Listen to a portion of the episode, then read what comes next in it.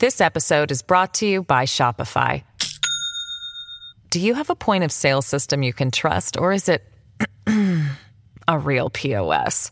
You need Shopify for retail. From accepting payments to managing inventory, Shopify POS has everything you need to sell in person.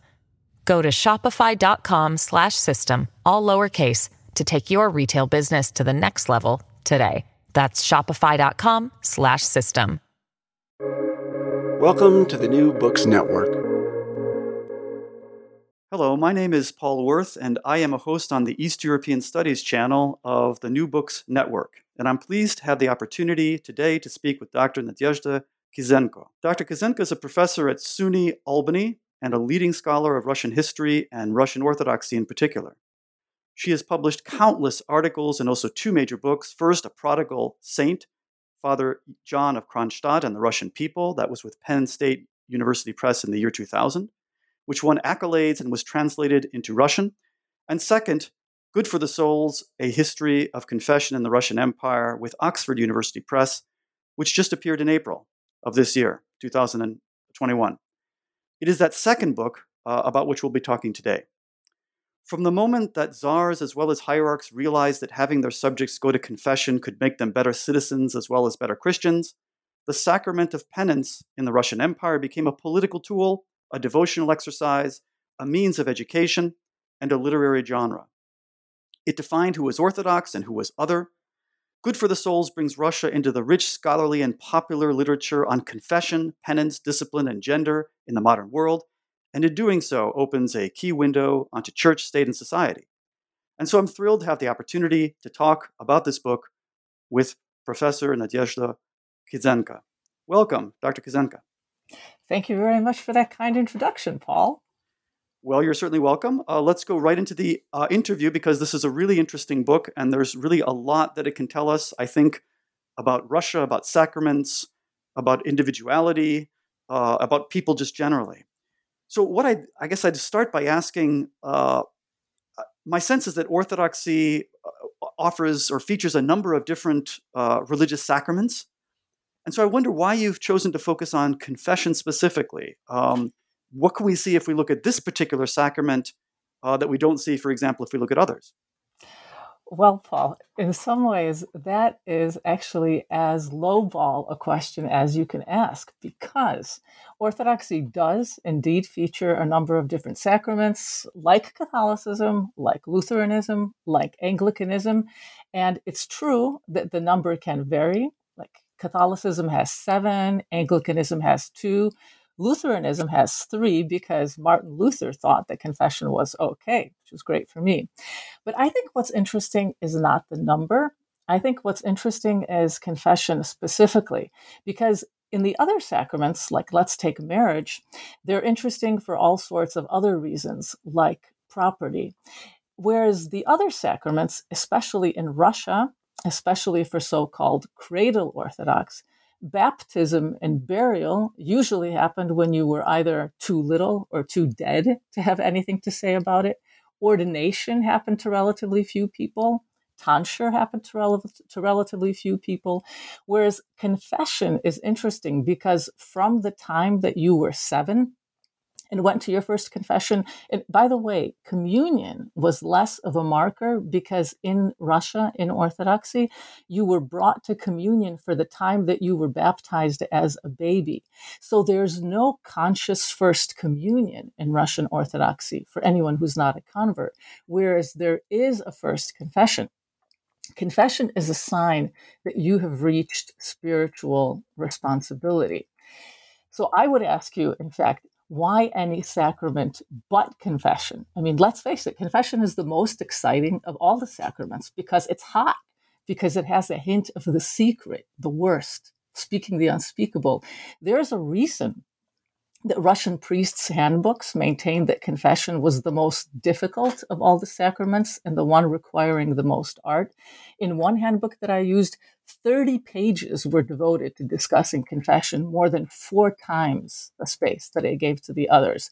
So I would actually turn your confession around. I mean, I would turn your question around. When we look at confession, we see everything that we can't see anywhere else.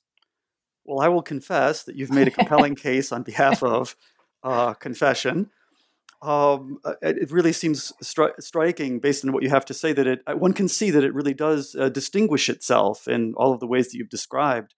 Um, its its breadth of applicability, uh, the consciousness with which one was expected to engage in it. I'm wondering if you can tell us a little bit more than having made the case uh, for confession as such. What exactly is confession? I mean, a lot of people I think have a kind of image, probably based on uh, cinema and maybe Catholic experience uh, in our country here in the United States. But one thing it seems to be that you try to show in this book is that this sacrament is part of a larger complex of behavior uh, and ritual. So, what are the pieces of that complex and how do they all fit together? Before talking about the various pieces, I think it's important to stress that the reason that confession was important and the reason that all of those other pieces were important was because communion was so important. Mm-hmm. The epistle that's read in many Christian churches on Holy Thursday, the day before Good Friday, 1 Corinthians 11 23 something, reminds Christians that communing unworthily is dangerous. Mm-hmm. So the idea was that you had to be worthy of communion. And this, by the way, of course, is in no way uniquely Orthodox. Many Reformed churches also take seriously the notion that ministers need to examine those who wish to partake of the Lord's Supper and protect or fence, note the air quotes, the table from unworthy communicants or to protect the faithful from unworthy communing. So the idea is to prepare and to focus to literally clean up your act. Now, what does this actually mean? The idea is that you have to become a worthy receptacle for Jesus' body and blood. And you do that by literally cleaning up your act. You sober up, you try to purify yourself by several days of fasting, which of course includes abstinence from sex and alcohol and meat and fish and dairy, etc. And going to church morning and night for several days to focus before confession in confession, you own up to your sins and you repent for them. And depending on how grave your sins are or how truly remorseful you are, you may or may not be assigned a penance. So I think those are the pieces that you're talking about, unless you want to hear about something else. No, no. Well, I mean, there's much more. I'm so, I'm certain to, to talk about here, but that's uh, really, really very compelling. I mean, that uh, the component of communion in particular, that these th- these two things being fundamentally linked, and everything that you've said makes uh, makes great sense. Um, I guess maybe sort of developing the initial question, though, I would ask, uh, I would note uh, that confession seems to be remarkable as a ritual that is in, at once intensely individual uh, in precisely the way you described earlier, the penitent is expressing regret for actions and thoughts that only uh, he or she could really know about, and also distinctly communal, uh, precisely in light of this complex of behavior and ritual uh, that you've begun to talk about here. How should we think about that balance between the kind of deeply individualistic character of, commun- uh, of a confession on the one hand and its uh, communal character on the other? Okay, I'm really glad that you asked that because I think here is where Hollywood and Netflix and Agatha Christie and Albert Hitchcock have messed us all up because they tend to focus on people who've done something really, really bad, usually murder, but it doesn't have to be. And they confess it. And so then, can the priest say something about it? So it's intensely personal and it has to do with something spectacular. So I think that we've actually lost sight of the utterly routine aspect of hmm. confession and communion, especially in Russia. The ideal in the Russian Empire, which the most pious practiced, was to go to confession and communion four times a year. Now, you might say to yourself, if let's say you know the Catholic context, you might think, okay, four times a year, Easter, Pentecost, Corpus Christi, All Saints. In the Orthodox case, wrong. it's not hmm. those four. I mean, like, of course, yeah, okay, Easter, the Feast of Feasts, the one with a long Lenten period of penitential preparation before. We know all this from other Christian context. Now, what they did in Russia, though, and in some other countries, um, some other Orthodox countries, was to apply the same preparation principle for any time you went to communion. Any time you went to communion was so solemn, so fraught with requirements which we talked about before, mm-hmm. that this is such a break with a normal life that it couldn't happen more than a few times a year. Like you can't put your life on hold to that extent more than a few times a year. So it made sense to do it when you and everyone else is already putting your lives on hold, which is to say, during the four fasting periods of the Orthodox Church. The fast before Easter, yes, but also the fast before Christmas the fast before St. Peter and Paul's on June 29th, and the short two week fast before Dormition on August 15th. So that is when those four occasions are when the most pious people went to confession and communion. For most other people, it was once a year before Easter, or maybe at one other point. Like, for example, the Romanovs and much of the court went twice during the first week of Lent and again on Holy Thursday. School children went with their classmates in the first or third weeks of Lent, and soldiers went with their regiments, also usually in the first few weeks of Lent. So basically, on the one hand, you're talking about your own sins and examining yourself but you're but it also makes a difference when you're going with like your co-workers who all get the same day off so that you can go or with your classmates or with your regiment. So it's also an occasion of bonding. Interesting. So I, I, I mean, I understand that confession obviously is a deeply private thing, right? Um, and there's this idea of the seal that things can't be transmitted. But I'm wondering by the priest, you know, beyond uh, beyond the confessional. But I'm wondering, do we know anything about what people actually confessed to? I mean, one can, I suppose, imagine. I'm, I, I ask this because you had talked about the kind of spectacular character of the crimes that often appear in uh, sort of Hollywood or popular depictions of confession. But to the extent that uh, that confession has this sort of routine character in exactly the way that you, are talking about, what are the kind of uh, routine sins and crimes that people, or do we know about this at all because these actually were, in some sense, secret? Right. I mean, in in most cases we have very little idea of what people actually said but as um, already by the end of the 16th century muscovites are thinking about uh, why confession is increasingly important and what source we do have similar to sources that we have let's say in ireland are penitentials or the list of questions that are supposedly asked at confession. I see. And if we look at those lists, we can see that they change over time. And actually, in, in Russia, they become more and more detailed. So there's different variations for women and men, different variations for different occupations and social classes, like boyars and judges. But there's no one printed rubric. In fact, for a long time, there's no print. um, and it's incredibly diverse before the 17th century. It's diverse. There's lots of different sources. There's lots of different manuscript sources. And um, it's impossible to know for sure what anybody was actually asking or actually saying. Yeah, that uh, must have been a source of great frustration to you, at least at points while you were doing this research. Uh, no, there's a reason I started in the 17th century. ah, well, actually, that leads to the, the, actually precisely the next question I wanted to ask, and that is, uh, uh, I'm noting that your book begins in the 17th century. Correct. The, right. correct. Yes. And by the way, I think this is uh, one of the really quite you know striking aspects of the book is that it covers really a quite extraordinary long historical uh, period that is from the 17th century uh, up and really into the early Soviet years, if I understand correctly.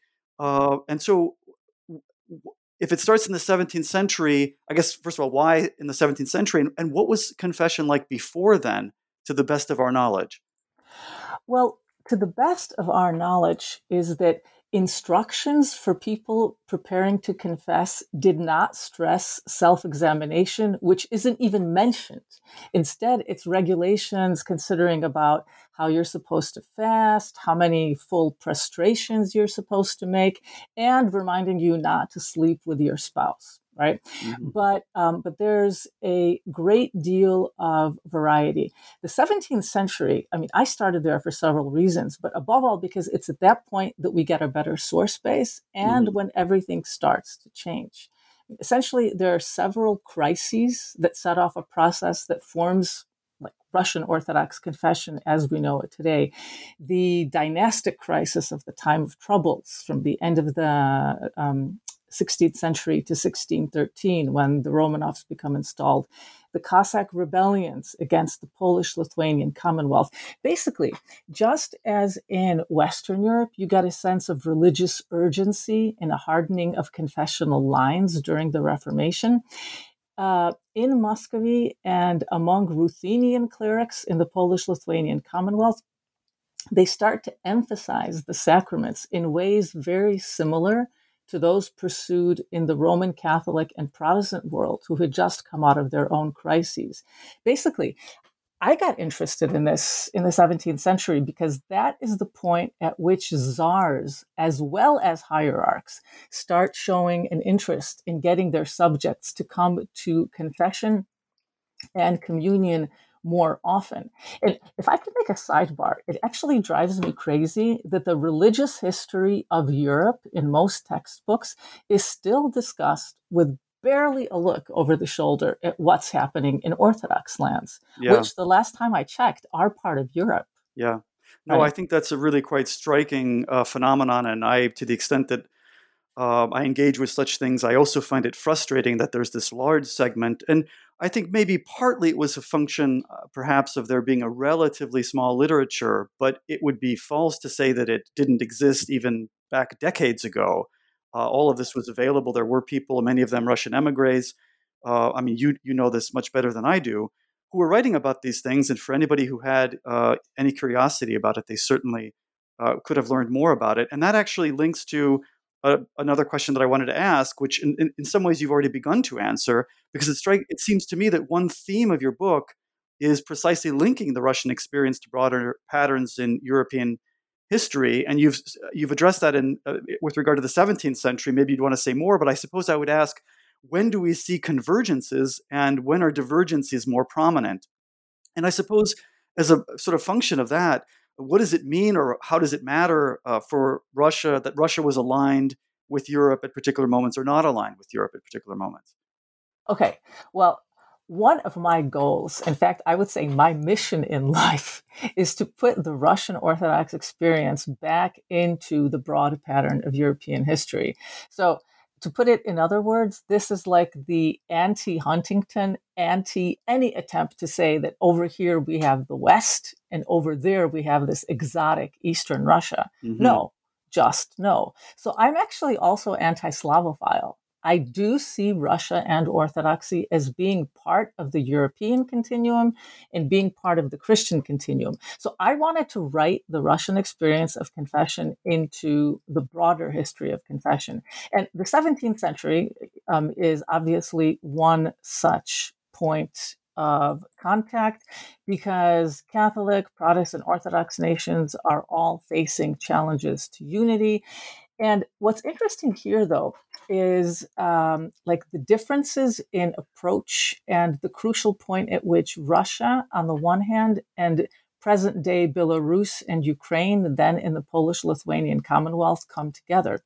Because they're all going through the same thing in the sense that they're part of the broad European tendency to religious unification, social discipline, and control. But basically, what the Ukrainians do is to rewrite the various versions of the Orthodox confession, trying to streamline it along Roman Catholic lines. And the 1646 Trebnik, or the service book of Metropolitan Petro Mohila, which Patriarch Nikon adopts to Russian practice, they actually take some phrases directly from the Latins. For example, saying to the sinner, go and sin no more, um, insisting that the penitent stand um, and the father confessor sit. Most interestingly, the wording of the absolution formula is changed from the original one used elsewhere in Orthodoxy, which ends with the words, may God forgive you, to ending one that gives more power to the priest. I forgive you and absolve you.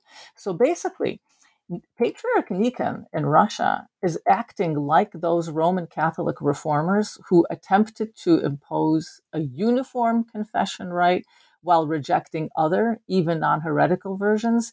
And he's acting like the Anglicans with their exclusionary approach to the 1662 Book of Common Prayer. So the 17th century, like I, I, I, really want to stress this because so often people have the idea like, oh, it all like westernization starts with Peter, being like Europe starts with Peter. And in fact, you could make the case that it's in the 17th century. Um, czars and patriarchs have already begun attaching greater importance to the sacraments of confession and communion Whereas when people who oppose the reforms, um, called the Old Believers, are labeled schismatics at a council in 1666, by the way, like what a great apocalyptic year, 1666.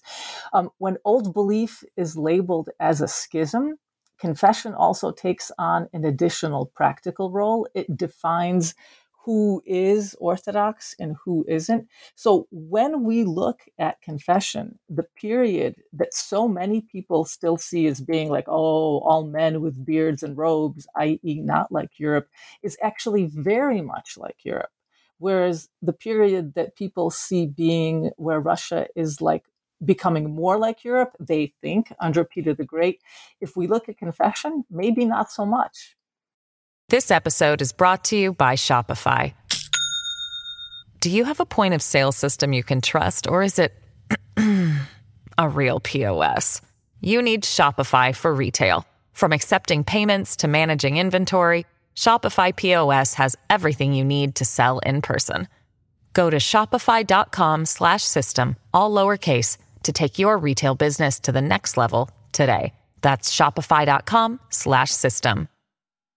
How interesting. I, I have to say that I share your uh, your interest and curiosity, although I'm far from an expert in, in that in that era of the 17th century. I think it's really important, and I think it's really quite striking that I suppose in some sense, it, in some ways, it makes sense that precisely because uh, Russia was a, a, Christian country, albeit an Orthodox one, that the religious uh, the religious collection, connections would be the ones that would foster westernization perhaps if we can if we can use that term in the first instance. Uh, yet it also seems striking because it would seem as though there's also this sort of image i think of uh, of russians having their own conception of orthodox christianity as being so distinct and so uh, opposed or maybe distinct is a better way uh, with respect to the uh, western christian confessions. But i find it really interesting that precisely it's precisely in this realm and less so although maybe increasingly in other realms sort of more neutral culturally neutral realms like technology, perhaps, where things are happening as well. Uh, I'm wondering if we might actually go back to an issue that you had actually begun to talk about when I had asked uh, about uh, the kinds of things that we know that people said during confession. Uh, and you mentioned that there's only so much we, we know about that. Um, but it does seem to me that, uh, as you mentioned earlier, that there are important differences uh, in your account based on uh, gender, that is between men and women, and between people of different social orders and classes. And so I'm, I'm wondering to what extent was confession a broadly shared experience across these differences? And when and for what reasons do those differences become really important and even critical? Okay. Um, well, it depends if you want to, like, which uh, which demographic category do you want to take first? Um, class, gender, etc. It's All up to you. Well, okay. Like, um, another thing that drives me crazy is that, like, up until recently, people have assumed. I mean, this is like gross generalization, but still, in looking at Russia, in looking at things like confession, people have looked mostly at elite men. But obviously, elite men do not represent Russian elite experience and culture as a whole. So, what's funny is that uh, if, if let's say, all right, so let's think about class. Until the middle of the 19th century, it's easier to track the elites and the military, so they are the ones who are going most. And that's interesting, right? Because people sort of think, oh, okay, 18th century, when elite men start shaving, women start showing more of their chests in public, blah, blah, blah, Freemasonry, etc. So people tend to think that the 18th century is when the upper classes start becoming more secular, whereas in fact, in Russia in the 18th century, it's the elites, the people who can be observed, who are going to confession and communion the most. How interesting. Yeah, like they're going to confession and communion more often than the average peasant. It's only in the second half of the 19th century, and if you're interested, we can talk about why. It's only at that point that annual confession and communion reach down to people from every class. And the things that actually keep rural people away, and again, this isn't obvious because everyone tends to think, oh, okay, peasants go to confession and communion most often. But think about how far your church is located. The things that keep rural people away are distance, and especially having to work away from their assigned parish, especially men who have to travel for hunting or fishing or log hauling or mining or any kind of work that involves time away from home. So basically, places like Archangel are the perfect storm of distance with many men away at sea for eight months straight, weather, and a proportion of old believers. Later in the 19th century, uh, this also means anyone who has to work in factories far away from home. You're far away from your assigned parish, which is where you're supposed to go to confession and communion.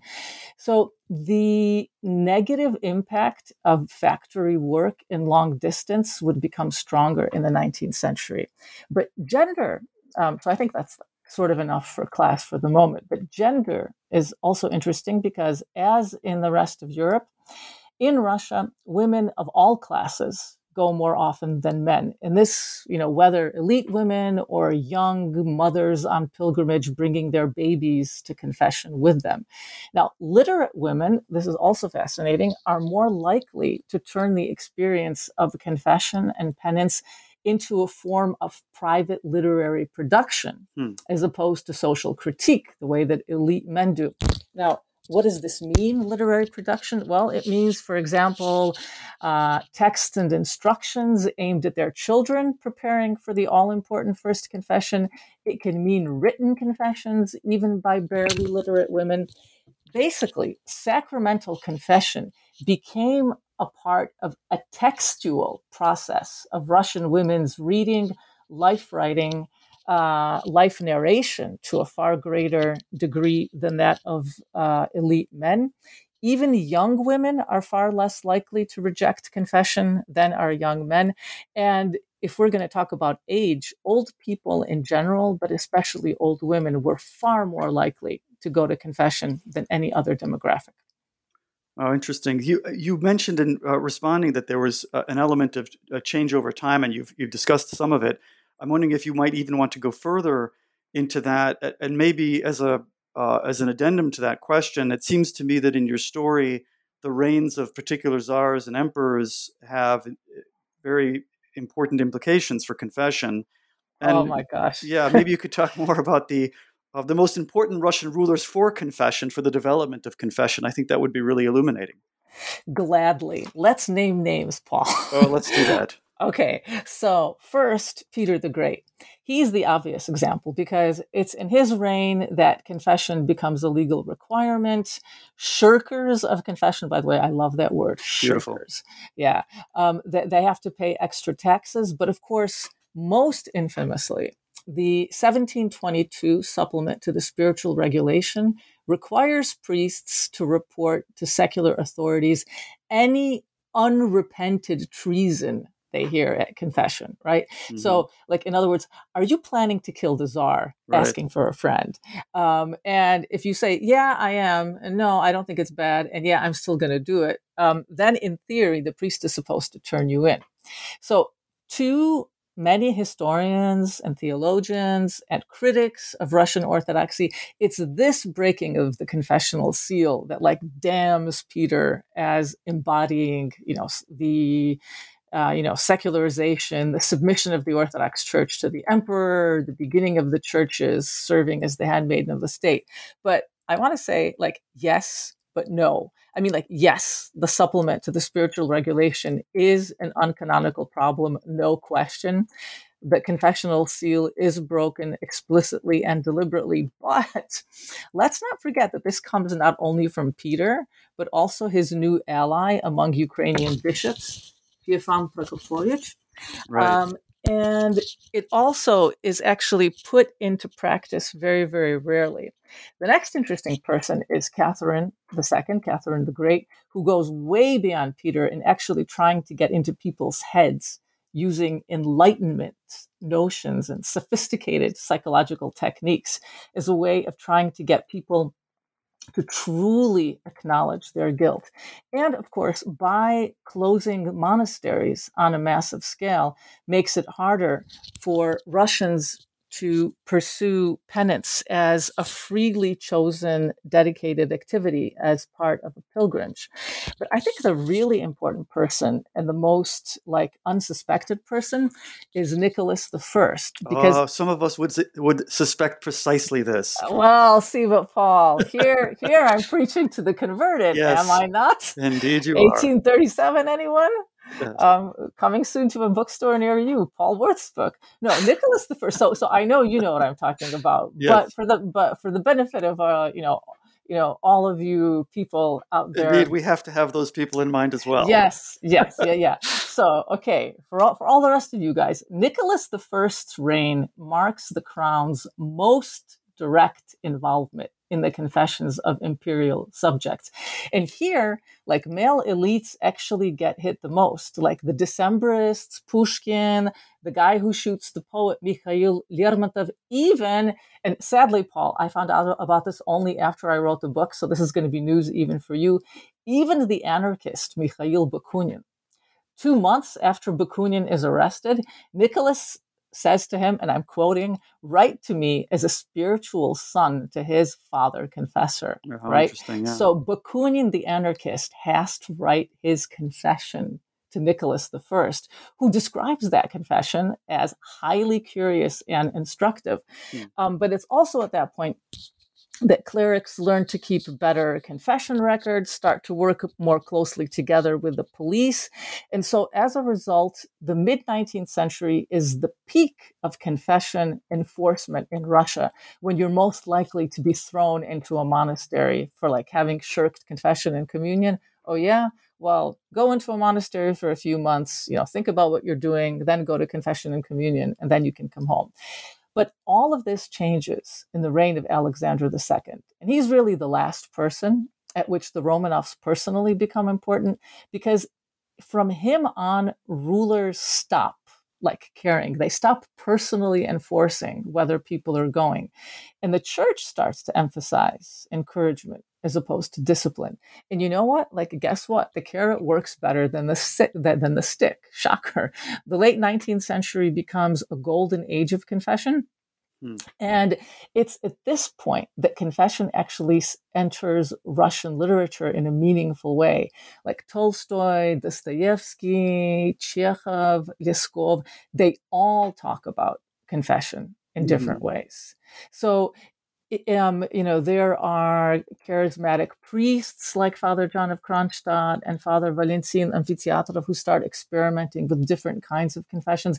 And they basically show that there's that there actually is a real hunger for more meaningful confessions and a closer spirit, uh, spiritual father spiritual child relationship at the parish level as well as at the monastery so those are the rulers i would say in the russian case who are the most important Interesting. Uh, I'd like to take that story a little bit further going into the early 20th century, but before, because you have some things to say, I think, on the revolutionary period, I especially do. around 1905 and 1917 itself. But before we do that, I'm wondering okay. if maybe, uh, based on really everything that you've said so far, what does that account suggest, and in particular, the importance of the rulers? What does this suggest about the relationship and then maybe the changing relationship between religious and secular authority in Russia or is it the case that maybe those categories get us off on the wrong foot? Um, and what does this tell us? And you've gestured towards this this question, but the, the degree of dependence, if you will, of the church on the state, or again, is it misleading uh, to uh, ask the question in those terms? You know, like I actually really tried to avoid this question for a long time. Mm-hmm. And, and, and, one of the things that like I first wanted to do in the book, precisely because everyone's um, sort of thinks, oh, you know, church, state, Russia, to try to do something else. And what did I end up doing? I ended up realizing to my own dismay that we actually cannot avoid the religious secular question. So since you ask, um, that the categories are not ideal, but they're still useful. And I think that we can be generous and like in thinking about compulsion, we can say like, okay, compulsion brought more people to confession and communion that, than it might have otherwise. And that's basically the point of the Orthodox Church whatever mm-hmm. it takes. So the church is willing to work with the state authorities for its own purposes, and the numbers do seem to back them up in the sense that by the start of the 20th century, for most people, for most Orthodox Christians in the Russian Empire, confession and communion have become part of what everyone does during Lent. And in fact, the statistics in the Russian Empire are the highest in Europe. but let's not forget, people are also having to go in the sense that you have to go to confession and communion to get your high school diploma. You have to do it as part of uh, certifying your business in any given year. You have to go to confession and communion before you can get married. You, when you get arrested for anything, the first question is, when did you last go to confession? Right. So, mm-hmm. so if if if we're if it's like required to that degree, how much are the statistics actually worth? And um, like they're worth something, but how much? So instrumentalization, I think, is a problem. People in the church see it, and we can actually see this very clearly when, for example, the Decembrists who um, rebel in 1825, they're still willing to ask for confession and communion of their own volition, right? So Decembrists, some Decembrists actually ask for confession and communion in 1825. They still want it. They still see it as having some inherent worth. Whereas by the late 1870s, we see terrorists actually refusing confession and hmm, communion mm, before they hang. Like for them, refusing confession becomes a political statement mm-hmm. against both of the state authorities and the state church. Yeah, how interesting. Yeah. Uh, no, this is really this is really great. Um, I want to maybe take up uh, building on that to some extent, but also going back to the question about uh, the different social orders and uh, the gender question. Mm-hmm. Uh, one other thing that I think is really uh, remarkable about your book is that you you do take into account that uh, Russia is a multi-ethnic country, and Absolutely. there are lots of people in Russia who uh, do not confess Orthodoxy, and therefore these particular questions don't have any direct relevance for them. Right. But there are a fair number of Orthodox people who are not Russian. They were convert communities, or Georgians, or uh, uh Moldovans, etc. And I'm wondering what uh, confession, to the extent that your research has revealed this, what did it mean for these uh, non Russian Orthodox people. Right. Well, um, you know that I'm a little abashed about talking to converts to you because you've done so much work on the conversion of Muslims to Orthodoxy in the Russian Empire. And actually, I had a much bigger section in my book about this. And one of the reviewers actually said, you know, Paul Werth has done this more extensively, so why don't you just leave it out? Well, I can't say that confession was very prominent. It seems to me that confession was precisely going back to your term shirkers. It right. became one of the ways that uh, religious and secular authorities could identify those individuals and perhaps communities that had fallen into what they called apostasy. In other words, if they had not gone to right. communion for the course of two or three years, uh, that was a clear sign that there was uh, that there was a problem there. Uh, but that's probably the extent of the research that I've done on confession specifically. So I wish that there that that reviewer had not necessarily written that. But tell us, tell us, but well, tell us then a little bit about what you might have said in the book um, had that reviewer not said that. Oh, this is the old coulda, shoulda, woulda moment, right? Well, okay. Among among other things, I I, I would have said um, that language was actually a major issue, obviously, because if you Mhm. have priests who, like, literally, uh, if, if if you have priests and parishioners who literally do not speak the same language and don't understand one another, um, there's only so much that that you can do. Um, obviously, enforcement is much more um, intense uh, among the formerly Muslim community. And there's a reason, by the way, that so many of my cases come from Kazan, hmm a- an an area in which you have worked yourself, um, the present day capital of Tatarstan.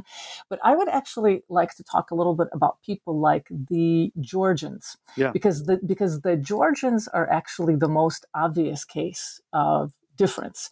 There's a clear difference in language and in alphabet, and there is an older, a far older Orthodox Christian tradition among the Georgians than there is among the Slavs.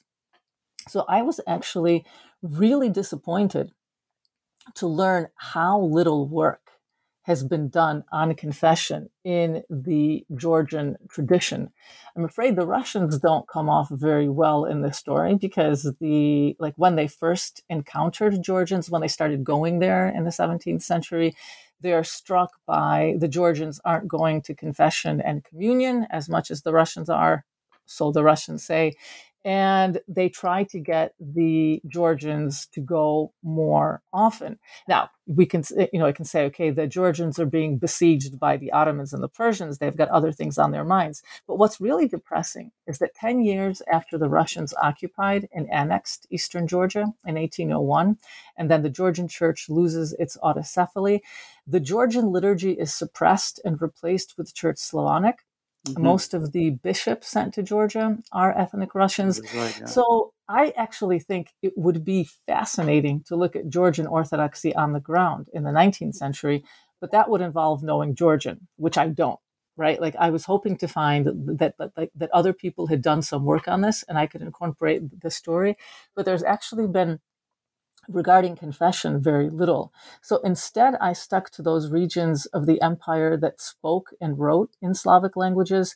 And so the lands of present day Ukraine, I think, are especially interesting because in the 18th and 19th and 20th centuries, the Ukrainians consistently go to confession and communion more often than any other nationality in the Russian Empire, including Russians. But they are also the most likely to complain about how priests do confession, and they're the most likely to see confession as their right, right? R I G H T. Yeah. um, like they, so in other words, Ukrainians have to be compelled far less than anyone else, but they also are much more inclined to like own it than other nationalities. Yeah. And I'm afraid I have very little to say about Moldovans. Like Jews who convert are an interesting case because in most cases they are boys who are drafted into the Russian army. And at some point in the reign of Nicholas I, there's actually some attempt made to try to get them to convert. There also, as as you've noted with Muslims, the issue is when they leave the army, they think, oh well, I guess we can go back to being Jews again. But no, because um, once you've gone to confession and communion, you have to keep going. Mm. And it's only in the reign of Alexander II that the state basically says, like, okay, it was a mistake to convert these guys in the first place, and um, we will let them, quote unquote, relapse. Yeah. Well, what I take from this, I think, are two really interesting topics. Well, maybe one is just an observation. You've you've essentially made it, and that is that ortho- orthodoxy in Russia, as opposed to Russian orthodoxy, you know, is I mean, Russian orthodoxy Right. itself is is an is an internally diverse sort of phenomenon based on regional and social sort of di- differentiations. But that when we talk about orthodoxy in Russia, as opposed to strictly Russian orthodoxy, we have to have in mind all of these various communities that can be uh, regarded in some cases as provisionally Russian, but it's a bit of a stretch, or just entirely not Russian at all. And the other is, you know, going back to the points you were making about the 17th century, it seems to me an, a really interesting thing to study would be uh, having a better sense over the course of time of the, the boundary, the religious boundary between Western Christianity and Eastern Christianity, which of course fluctuates, changes, and at some points it's um, it's to a certain extent erased. And it seems to me like this is it's precisely over these kinds of questions that one could do uh, that kind of research. We'll have to hope that people do that in the future. Yeah, I really hope so too. Yeah, I'd like to take up the question that I re- referred to earlier, having to do with basically the revolutionary era. I'm wondering if you can tell us about the revolution of 1905, and you also have at least a few things to say about the fate of confession, if I can put it in those terms, after the Bolsheviks come to power. What happens with uh, in revolutionary Russia if we understand that as a period of time extending over a decade? Yeah, absolutely. So like it actually it starts happening a little bit earlier with industrialization mm-hmm. and modernization when people start to use the rhetoric of the labor movement in their petitions to church authorities against parish priests. So on the one hand, you have a sense of workers' rights and entitlements. It's like, dude, I only have a day off. You know, why should i you know why should i take my day off to fulfill my confession and communion requirement so this is happening and at the same time you have priests feeling their own newfound sense of dignity it's hard to reconcile both senses of entitlement but really this comes to a head in 1905 so what happens in 1905? You've got the first empire wide strike in history. You have a revolution, um, a full on, full scale revolution the language of rights, freedoms, free thinking, you know, strikes, riots, burnings of estates, all of this affects confession. In April 1905, there's a manifesto on freedom of religious conscience. Um, in October 1905, it's the end of unlimited autocracy. So basically, essentially, people taste freedom, and bishops start to worry that young people, especially those who are working in factories, are growing cold to confession and communion.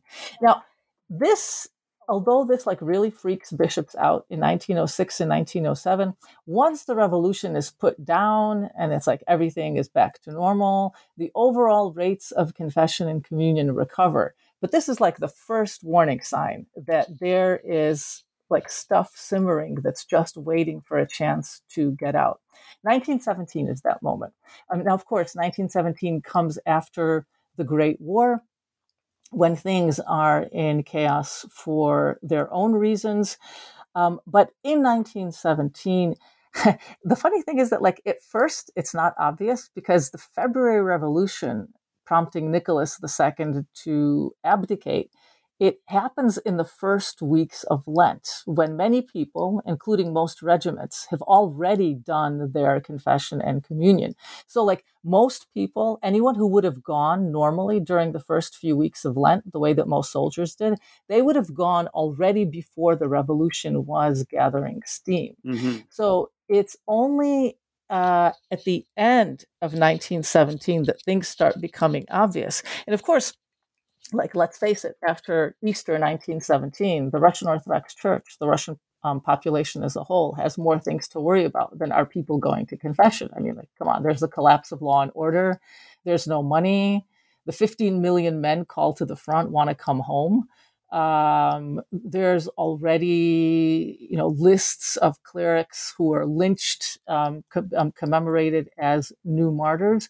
So the by 1918 the sacrament had functioned partly as a sign of collective belonging and it falls apart so it's actually like a really interesting moment what happens to confession when the old order is gone and it is gone like there's three different approaches. One is to link traditional Lenten confession and communion to current events.